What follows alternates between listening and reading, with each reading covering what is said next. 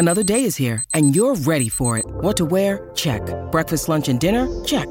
Planning for what's next and how to save for it? That's where Bank of America can help. For your financial to-dos, Bank of America has experts ready to help get you closer to your goals. Get started at one of our local financial centers or 24-7 in our mobile banking app. Find a location near you at bankofamerica.com slash talk to us. What would you like the power to do? Mobile banking requires downloading the app and is only available for select devices. Message and data rates may apply. Bank of America and a member FDIC. When you need mealtime inspiration, it's worth shopping Kroger, where you'll find over 30,000 mouthwatering choices that excite your inner foodie. And no matter what tasty choice you make, you'll enjoy our everyday low prices, plus extra ways to save, like digital coupons worth over $600 each week. You can also save up to $1 off per gallon at the pump with fuel points. More savings and more inspiring flavors make shopping Kroger worth it every time. Kroger, fresh for everyone. Fuel restrictions apply.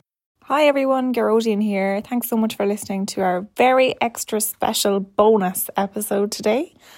A bit of a different format uh, on today's episode. While you can listen to it in your headphones here, it's also available with uh, closed captions and ISL interpretation on YouTube. We're really excited about this, and it's through the generosity of our wonderful patrons that we're actually able to produce this episode. Um, in the way it should be. Um, I'm so excited uh, for this episode to go live and for you all to listen to it and hopefully view it as well. So please enjoy, and we'll see you all on the next one.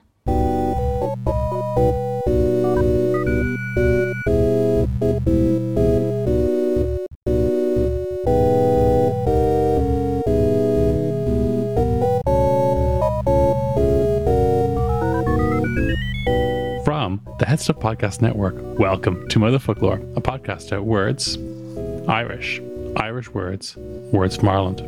I am Darach Ó Séaghdha. And I'm Geraldine McAvoy. And we are absolutely thrilled to have a special guest with to talk to you today.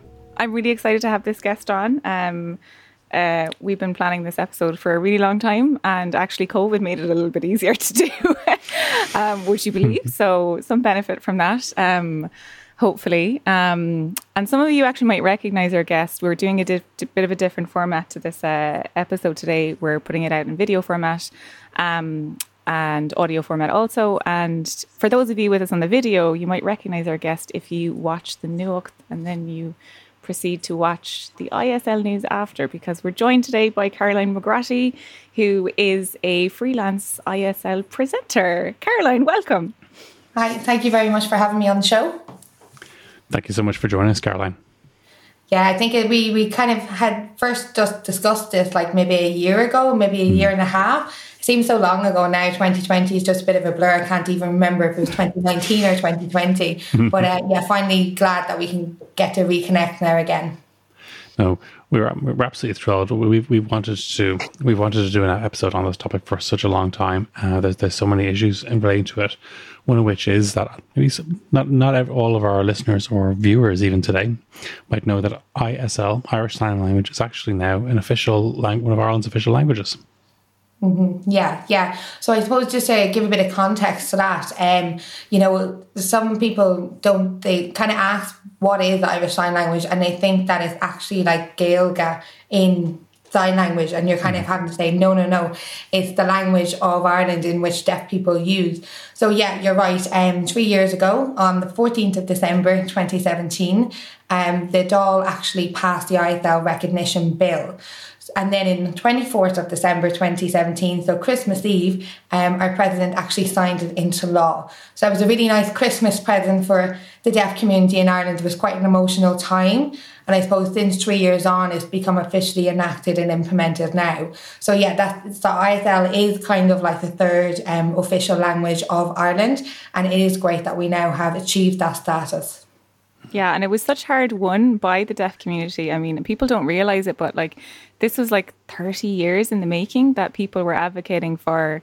I mean, it's it's kind of similar in in some instances. I always find it similar to some of the the sort of the struggle for recognition and uh, particularly around the the um, the uh, institution of TG Ceathair and Irish people trying to get like services available for them, but on a kind of a much more like important level even for for deaf people. Um, it's a really fantastic step forward for Ireland to, to recognise and to provide a law that says here's what you're entitled to and here's your services for the deaf community. And I think, as well as that, I hope that it's going to do some stuff for visibility for the deaf community because I know mm-hmm. I've mentioned it on the podcast before. I do some research on, on deaf people and ISL. And I've become really passionate about it over the last four years. But prior to that, I knew nothing. And I think a lot of people might be similar to that. A lot of our listeners maybe are the same that they just don't know much about the deaf community. There's not a lot of visibility. And of course, you, as we said, you know, Caroline, you're doing a lot to, to bust that. But one of the things I think that has come out of COVID is the visibility of deaf people and the visibility of sign languages.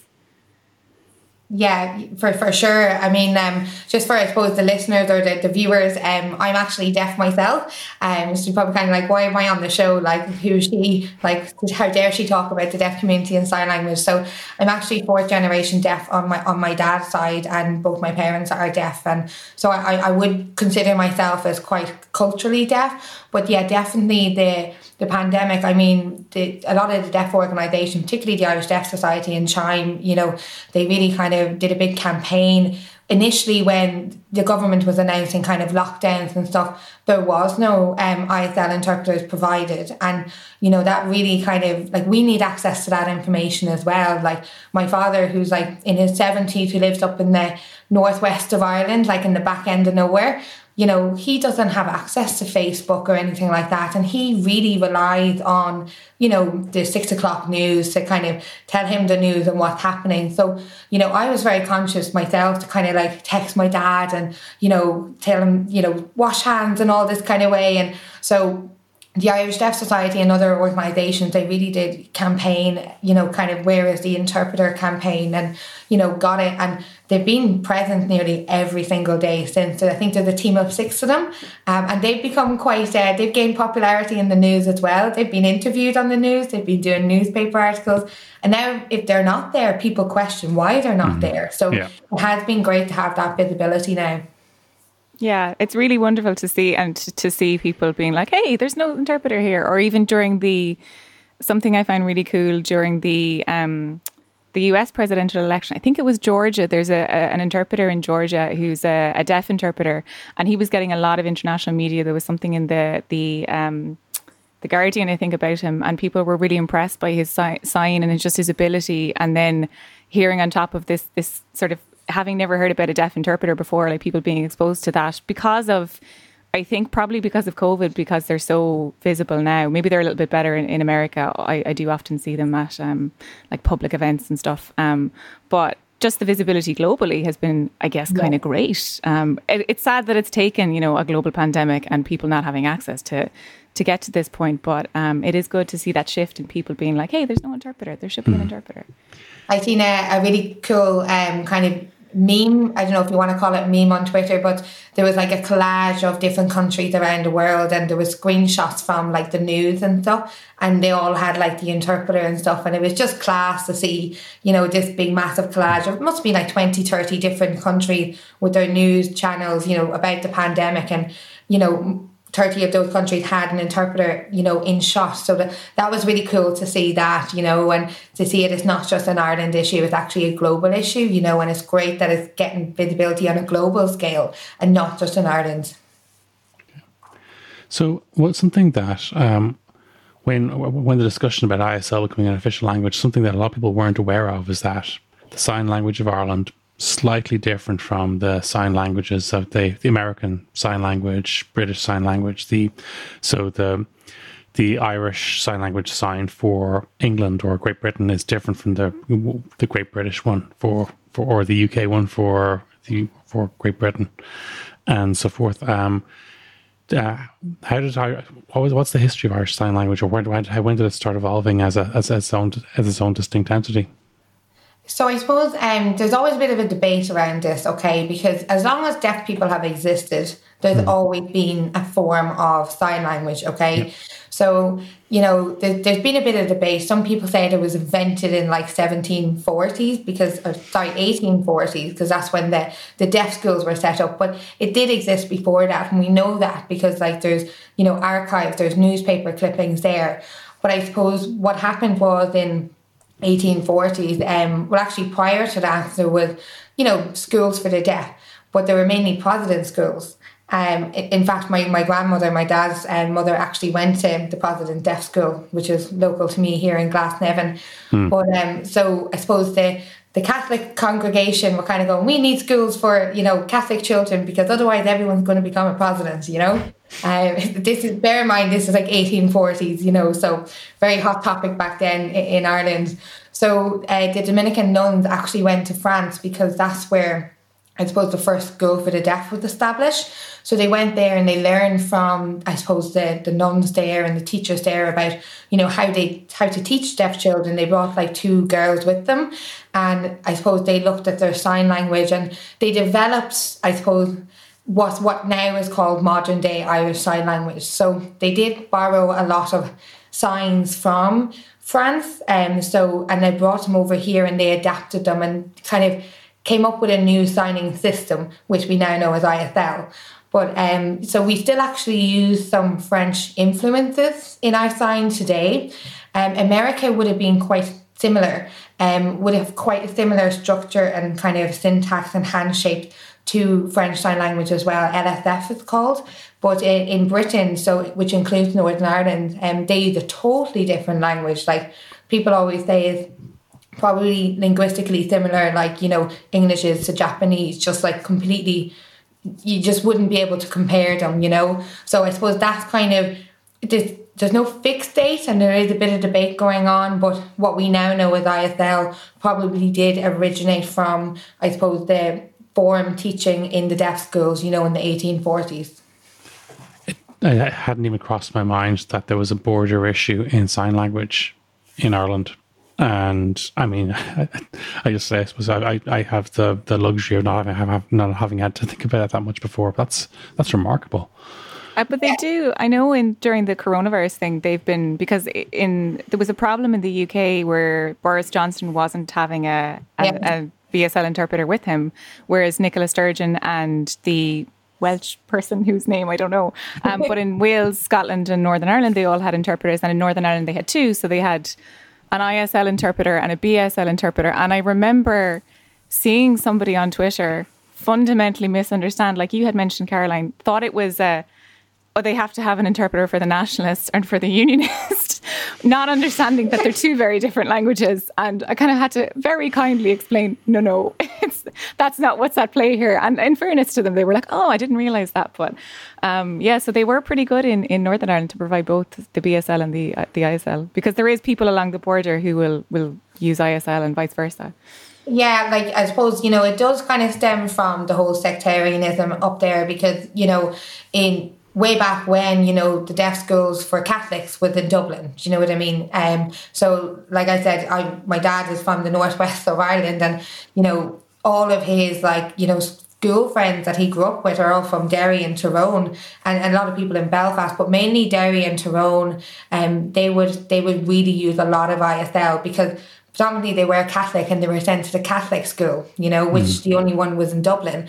So I can kind of get where that person was coming from, but it, I suppose in Northern Ireland they do recognise two languages, which is great, you know. Um, so it is fantastic to have that, and it was great to see both um, ISL and BSL represented side by side. I think the way they even shot it was class. Like they kind of merged the two videos together, um, and to see them side by side I suppose, interpreting the same information and the differences in their facial expressions, just their hand movements and their bodies. It's just, it, it, it's actually really cool to watch.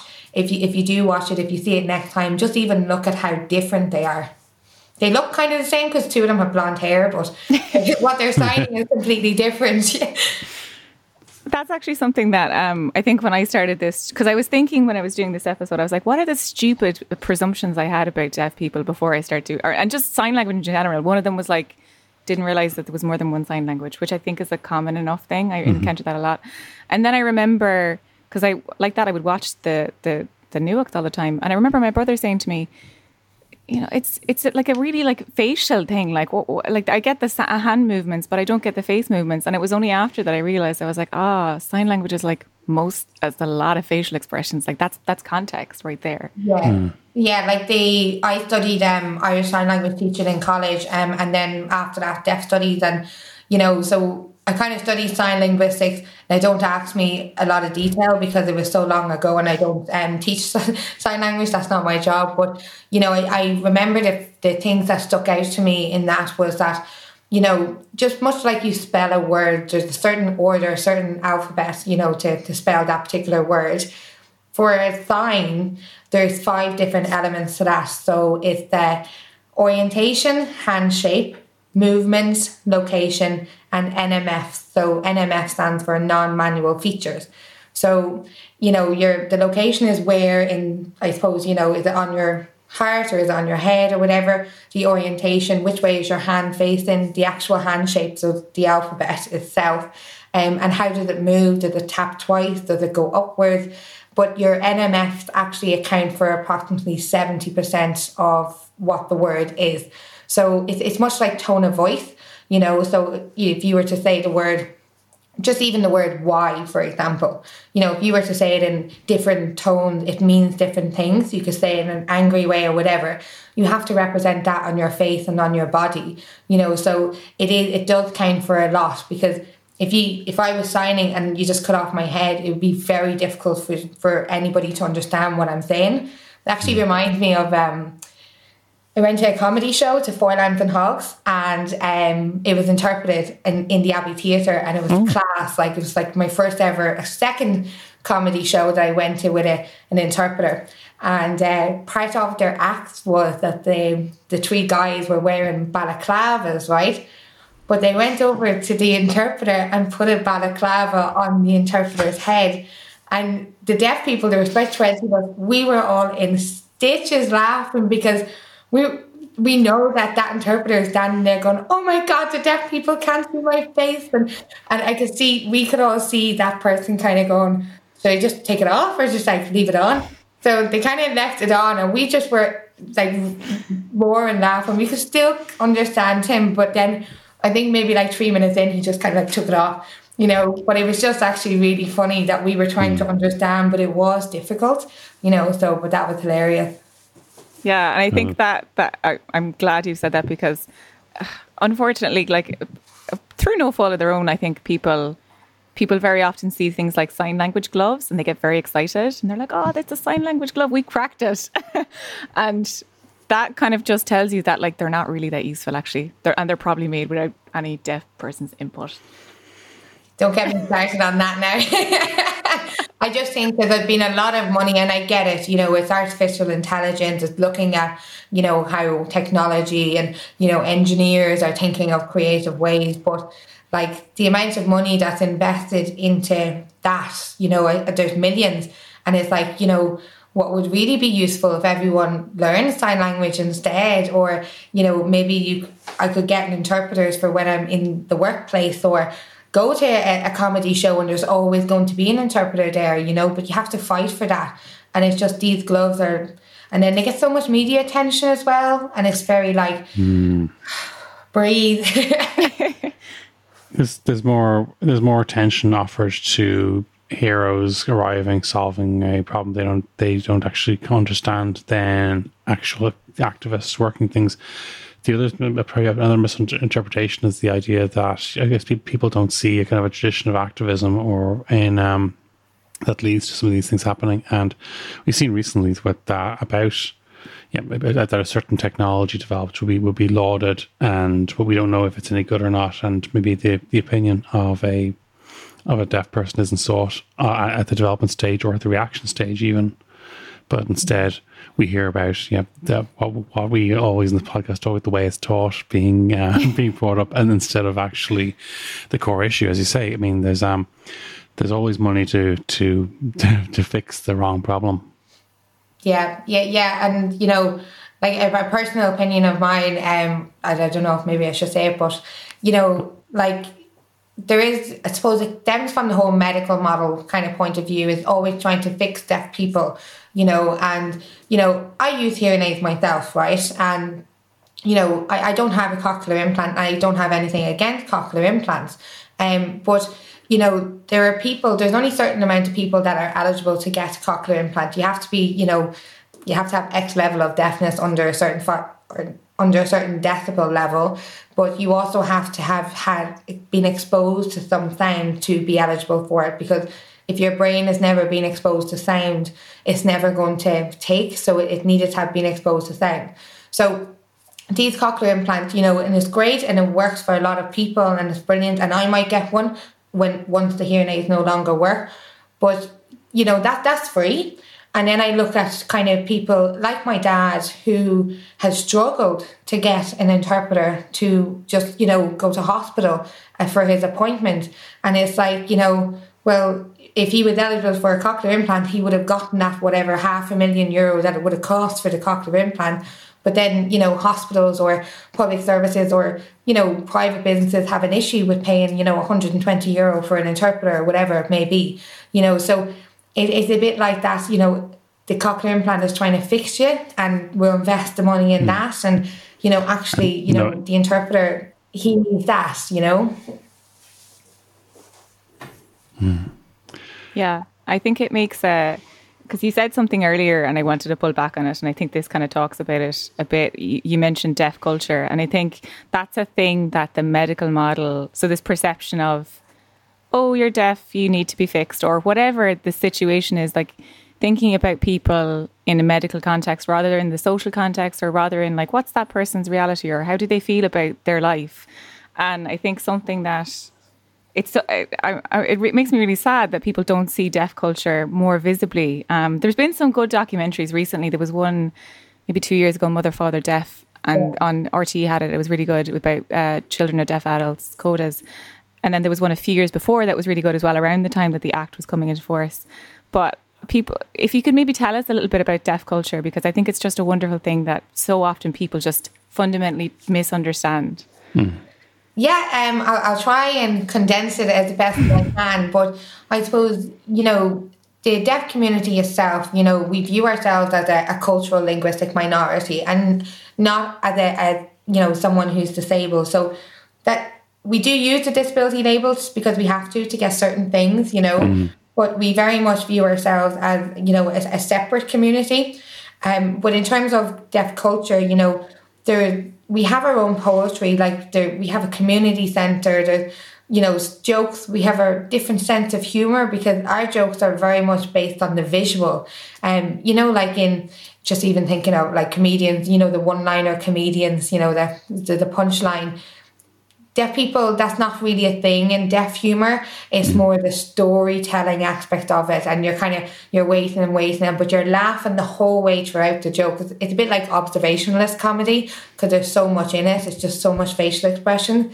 But in terms of i suppose like you know there's so many community organizations where people get together and connect.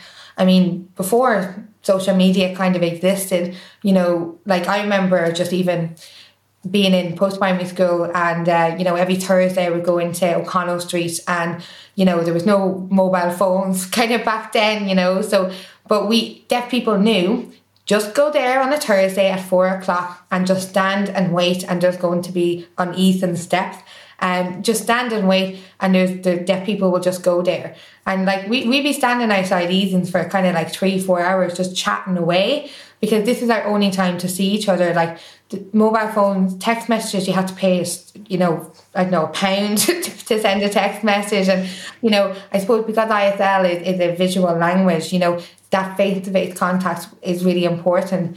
I mean, even now with social media, it's been great because, you know, everything's on video now. Like even this podcast is being video recorded and stuff. So deaf people are kind of being exposed to more and more information. Um, I was even just thinking about this before the, the podcast was, you know, there are community organizations out there, you know, for youth, sports, bowling, just social um, groups and stuff. But there's actually the same on social media and it's great. I mean, there's a Facebook page for everything and it's called, you know, stuff like, you know, deaf women or it's called deaf cookery or deaf quizzes and it's, it's, just basically like there's so many facebook groups where deaf people can talk about certain topics like politics even cars and sport just a huge range you know? So it very much is a community but we're just dispersed you know, across the pop, you know, the islands of Ireland, and that's just the way it is. You know, we're not, we don't all live in the same village. It'd be like, you know, there was a village down in Cork or something like that, and it was like, I don't know, two thousand people. It's it's very much like that, but it's dispersed across all of Ireland. Yeah, and I think it, it is. It's because I I'm I don't want to call myself a lurker, but I I started learning sign language a, a, few years ago, and I'm still not great at it, and I need to get back into it. Um, but uh, I I'm on the, the there's like Facebook group. Uh, for like a lot of deaf people, um, it's vlogs and stuff, and like there's there's everything and anything being discussed there, and it's a really kind of wonderful insight. Um, and like I do learn a little bit on it, but it, but it is you kind of see this whole community that otherwise you said isn't really exposed to but like yeah everything and it's it's it's very similar coming from like a, a uh, culture minority background irish speaking. I see so many similarities and i think i think that the irish i, I would hope that irish speaking communities would show a little bit of solidarity to um, the deaf community because i think you know, there's a lot of similarities and there's a lot of ways you could understand the struggle of your language not being recognized and how frustrating that can be. Mm-hmm. And I think nowadays maybe there's no Irish speakers really who don't haven't, you know, don't speak English also that this is they can't avail of the service anyway. It's not an access issue. Mm-hmm. But it's still an identity issue and a cultural issue. And I think that that's a strong connection. I think that I, I would hope people would exploit a little bit more and maybe sh- show allyship, I guess, to to the deaf community. So I was just saying that I think that there's a lot of allyship to be had between, there's a lot of similarities between the Irish language community and the deaf community in terms of not so much the access issue, but like the identity issue and like be having your identity recognized and your culture recognized. Yeah, yeah, definitely. I think even like during the Repeal the Eighth campaign, um, like I, I, was involved with the deaf community together for Yes, and you know we had our own Facebook page where we were sharing information in you know Irish Sign Language, and we got contacted by I suppose the Irish. I can't don't e- I can don't even know what the the organisation or the community group was called, but um, I, I suppose the colleague, if you want to call it, a, a, member of the group with me, he actually did a sign language video in Irish Sign Language while someone was actually speaking Irish. And it was really cool to see the two things. They swapped badges and everything. So that was like real cool to see like two languages of Ireland, not English, to be represented in the same video. It was it was actually quite cool to see that. Yeah. This this touches on something else I wanted to ask, which is the access to the Irish language or lack of that deaf people experience, which is that um, so often we hear conversations about the the Irish language where people focus on pronunciation, canúintí, things like this and that, and and uh, and in these in the, sometimes while these areas are, are, are, important their own way, we people can often be completely oblivious to the fact that some people experience the Irish language in its written form, and particularly people who um, people who live, who live with deafness, who people who are deaf, um, often in their education don't get Irish teachers at all. No, um, and, and it's, it's I never knew this until I went post primary because I suppose where I'm from in Donegal, it is actually quite a Gaeltacht area. Um, and I suppose, like everyone else, I was in a mainstream school, learned Irish all the way through primary level. Like, you know, even 20 kilometres, you know, near my house, all the road signs are in Irish. So I was always exposed to Irish growing up. And then when I made the decision to move to Dublin to the deaf school, um, I was shocked to see that they don't actually teach Irish as a subject in the deaf school. And I was a bit confused. I didn't really understand why. And, you know, it was like 12 years, 11 years of age at the time. Um, but yeah, I then realised that I suppose deaf people could be exempt from learning Irish.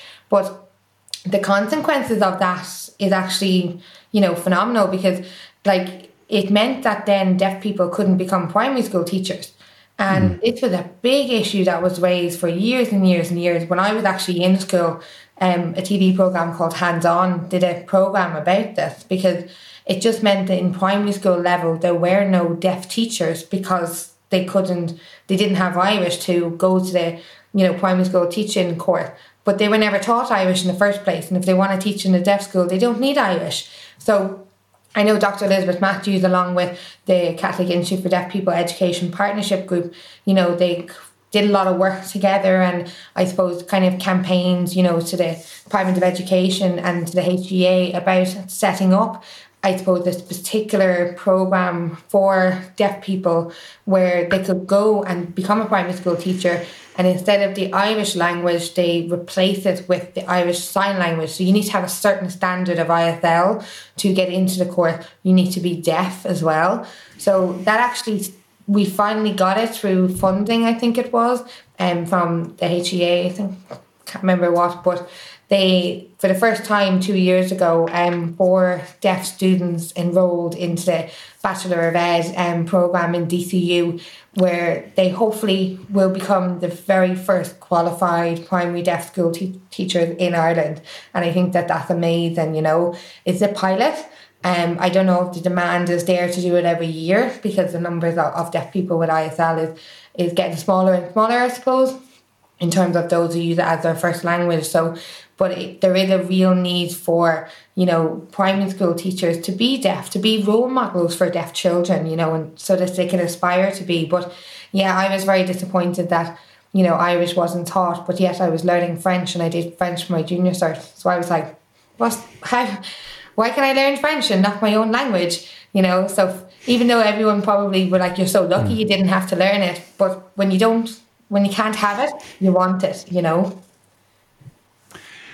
yeah, yeah the, the, I think that's something that's that it kind of makes me a little bit sad because the decision's already made. It's whether yeah. it's whether or not you want to learn Irish is one thing, but like it's already made for deaf people and like I don't know. I think it stems from this idea that Irish is a really hard language. So like, oh, we have to be um, put it mm. aside. But I think one of the things that you mentioned there about that uh, teacher teacher training, I think it's I, if you were to say to a, a person, oh, the the teacher in the Gaelscoil doesn't speak Irish, or or like never learned Irish. like people would be like what yeah. that doesn't make any sense but like first until as you said until this course was brought in um you know um which very proud of dc for that and Elizabeth Mathews and all the, the work they've done um but the the to say that the the teachers in the deaf school you know weren't deaf themselves i mean okay they, they had sign language but it's different you know it's not it's like you said it's about representation and and then yeah. learning learning isl from a deaf person is different than again yeah, I think you, the whole kind of representation and, and role models is it's so important, you know,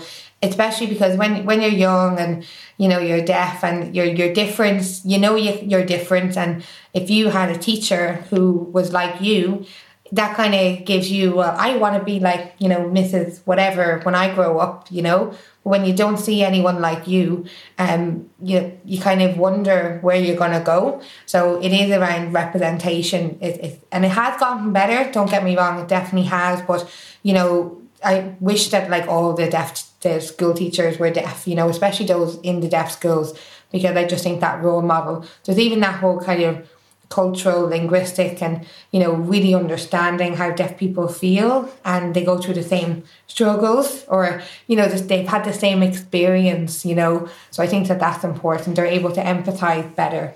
Yeah. Because as you were saying earlier, like a lot of deaf people aren't born into deaf families. Like so, to find out about deaf culture, they can't necessarily get it from like if you if you learn Irish from your parents, you're learning that culture. But if you have to go out and find that culture elsewhere, you know, it's not the same. And I think that's that's definitely true for a lot of deaf people that they don't learn. It's you can't because you're born into a hearing family, so you have to seek out that. So having deaf teachers would be awesome. Yeah, yeah, and one of the other things you just kind of prompted me there was that, you know, in I suppose when when I went to school, um, the Irish Sign Language was never taught as a subject. You know, so deaf children were learning from other deaf children in school and older deaf children. So, you know, that and I know in, in Scandinavian countries where they're guys way ahead of the curve anyway, you know, they actually teach their sign language as a subject and part of that they teach them like deaf history and stuff like this, which you know, that could be done here as well, you know, especially in the deaf schools. You're giving them that culture knowledge and they're being I suppose, you know, they're being taught the correct signs to use, which you know, sometimes they get it wrong, like I said, the handshake, but no one's formally teaching them how to sign, you know. They're picking it up by, you know, watching their friends or the older boys and girls in school and stuff, and from the deaf teachers. So it does need to be a subject as well, I think, in schools, particularly for, for deaf schools. Yeah, because I always see that discussion every, like, once a month on Twitter. People are like, oh, we should teach teach sign language in schools, and I'm like, yeah, but start with the deaf schools. start with the deaf kids first. Yeah, I mean, um, like in, in my school, like it was obviously a long time ago now since I left school, but you know, I really didn't have any idea about how sign language started. Like what I, you know, I told you about like the Dominican nuns going off to France. I only learned all of that in transition year, like you know, because it was transition year and there was a subject on deaf studies, and that was only really when I learned about all of the history. And I was like, why went, why wasn't this included in our, you know, every year? You know, it just wasn't. But um, and I know it has changed, which is great. But um, yeah, it was just unfortunate it wasn't back then. You know, really had to go out and find information myself. You said something interesting there about uh, Scandinavia, and I always find it lovely that. So when I say that I live a lot in Finland, my boyfriend's Finnish. So um, uh, when I say to like hearing people about Finland, they have no reaction, and know nothing about it. But when I talk to deaf people about Finland, they know everything. A bunch of them have been to Finland because like Finland was one of the early countries to recognize sign language in the yeah. constitution and like the World Federation of the Deaf was here in 1991 so like deaf people have like they are tuned in they're like heavy metal music is really big in Finland so they're heavy metal fans and deaf people know everything there is to know about Finland yeah I think I suppose um, Dr John Bosco Conama like um, his uh, PhD I think it's PhD um, studies with looking at a comparison between Ireland and Finland because it shared a, kind of similar population and stuff like that. So um, I think you know he kind of spread the message across Ireland about like how great Finland was. so yeah, and it's not true for just Ireland. Like a lot of people around the world kind of know that that Finland Finland are very very good. You know, from the inclusion of deaf people. Yeah. So, so Caroline, if you could sneak into Leinster House at night with a magic pen and change one law or, or change one government policy, what would it be?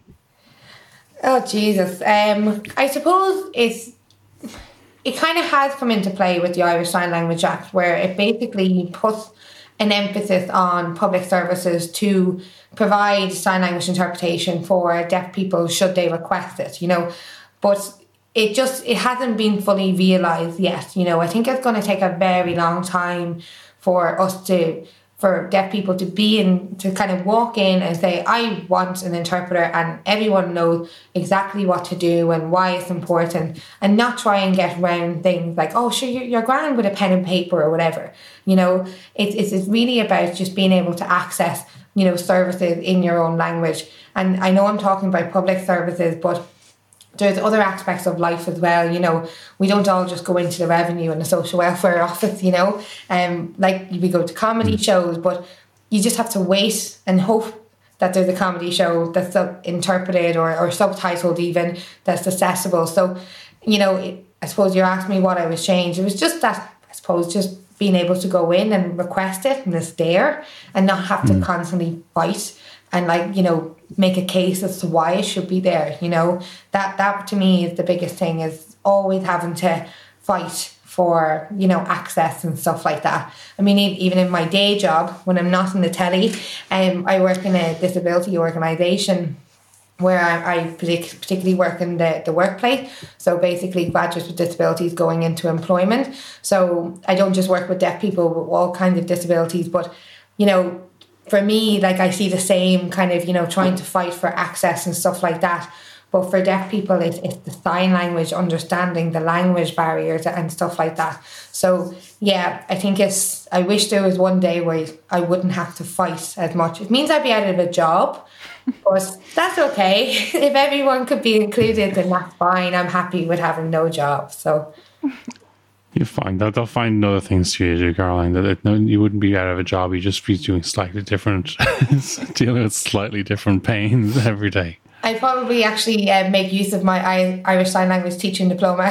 Probably go back teaching sign language or something, you know. So, but yeah, like I always say to people, I know I've done my job when I do myself out of a job, you know. So that's kind of where I want to be, and um, not just in my my day job, but just in everything I do, you know. Yeah, that's fantastic. Oh, but that that is so true. Like, I mean, the, the work that you and uh, I mean, Caroline's a great activist. She's so cool. um, but like, it's it's it's exhausting. You know, activism is exhausting, and to do that every day for deaf people, like, I mean, you were saying, Darach, to change one law. I think maybe society needs to change first. Yeah. you know, people's attitude needs to change about it. That you don't have to arrow shoot ground with a pen and paper. No, I won't be. That's not the point either. That's not. It's not the point. Like, it's not the point that you know. Um, you Yes, it's not. All, it's not. It's not all about laws and stuff. It's it's it's at the attitudes that actually create them, and you know they, they, they move in different directions. But before we wrapped up, I mean, um, before we started recording, Caroline, you and I, I, I mentioned to you that I um um through my daughter, I know I've I have some experience with using Lámh, and I know some people will be aware of Lámh, and but the the difference is while some people are conscious that it's different from ISL, they're not entirely sure why, and maybe you could take a moment to clarify what exactly what the difference. Yeah, so um, I, I have to just kind of full disclosure, I don't know Lámh, um, and I, I haven't done too much research about it. But what I do know about it is that it definitely um, kind of borrowed signs from Irish Sign Language. So there are similarities in certain words, but some signs have been more simplified. So like complex hand shapes have been kind of reduced to kind of make it a little bit easier. And I suppose the main thing with Lámh as well, it's not a language, it's a communication tool. So it's mm-hmm. used along with spoken English to, I suppose, get a message across in, in multiple forms, you know, multiple means. Whereas, you know, with sign language, it's its own language. Like it's very, very difficult to speak and be totally ISL at the same time. You know, you can you can speak in sign, and I, I have done it, um, but I'm very like stiff, and I just sometimes feel like Jesus, can I can I just say this in sign first, and then I'll talk about it in English because it's very hard to be com- do it completely in ISL and completely in English. If if I do it completely in ISL, I then speak like broken English. So yeah, whereas with Lámh, it's, it's more a communication tool. It's used to assist um, speaking just to get a message across. So that that's about as hmm. much as I know of it. And it's great that it is there. And I know um, people with autism or autistic people, sorry, you know, they sometimes use Lámh as well, um, which is used again like a communication tool because um, they may be non-verbal or something like that. So. Mm. I think that that's that's succinct. Yeah. So, um, do you have anything to add, Caroline? Um, so we usually ask our guests, Caroline, you can say no if you don't want to do this, but we usually ask our guests what their favorite Irish word is. But do you have a favorite ISL sign? Yeah. do you want to show it to us? uh, okay. Uh, so, yeah, there, there's a couple of them, but I kind of I'll do one that kind of is a lot of deaf people's favorite signs. Okay. So, right, um, I'll kind of show it on video first, and then I'll say it. Okay, so it's Go for it.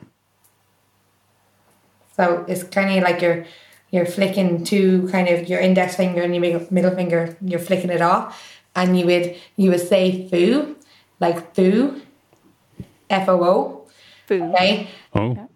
Foo, and like it doesn't have one exact meaning. It means a lot of different things. So, like, let's say if someone kind of made a fool out of you or whatever it was, you'd be like, oh, poo, like, oh, go away, would you? Or it's like, um, hmm. you know, oh, did you do your homework? Oh, poo, like you couldn't be bothered. Or so it's got like a lot of different meanings, and like sometimes you can over exaggerate it. You know, where you can kind of do it for longer and use more expressions. So that's one that's really popular. That's actually specific to Ireland as well. And it's kind of slang, but we even use it like in text messages. We go, oh, foo, you know, like with multiple O's, just to give a bit of context because it's in text. So that would be like one of my favorites. It's a lot of deaf people's favorites. Cool. Yeah, that was really fun. Fantastic. Um, so Definitely. if you're not actually watching the video, if you're only listening on audio, you've missed it. So you better watch the video. Um, that's really exciting. Thank you so much. Caroline, thank you so much for joining us um, today on Motherfoclóir. No worries. Thank you very much, guys. Yeah, thanks so much. I'm so glad we did this episode. I do want to say mm. as well, I know this is going to be our accessible episode and are probably our only as at the moment. And we are working to transcribe our episodes um, to make them because we know that it's no use doing one accessible thing. Um, it's like yeah. A government organisation producing one Irish language thing on Seachtain na Gaeilge and then never doing it again. So I know that, and we, are, are- going to try and, and make. we are i suppose we are through the support of listeners who use patreon we have we, we were getting the resources to actually get some of our episodes transcribed we're going to start with some of our popular uh, hit episodes and we're going to work our way back down so if your episode is last to be transcribed sorry yeah. There's a few ones that I've done. I'm sure that will be bottom of the barrel. but um, we are it, it's it's something we well it's something that um it's something that we're very happy to do and it's something that our, uh, I'm just I'm, I'm touched that our listeners have supported us to the point that we are now able to start the process of actually engaging on this one so it's fantastic yes.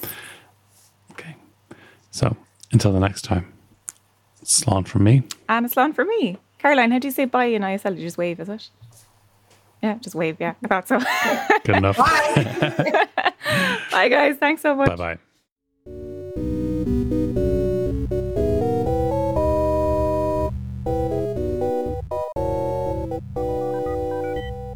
This has been a production of the HeadStuff Podcast Network.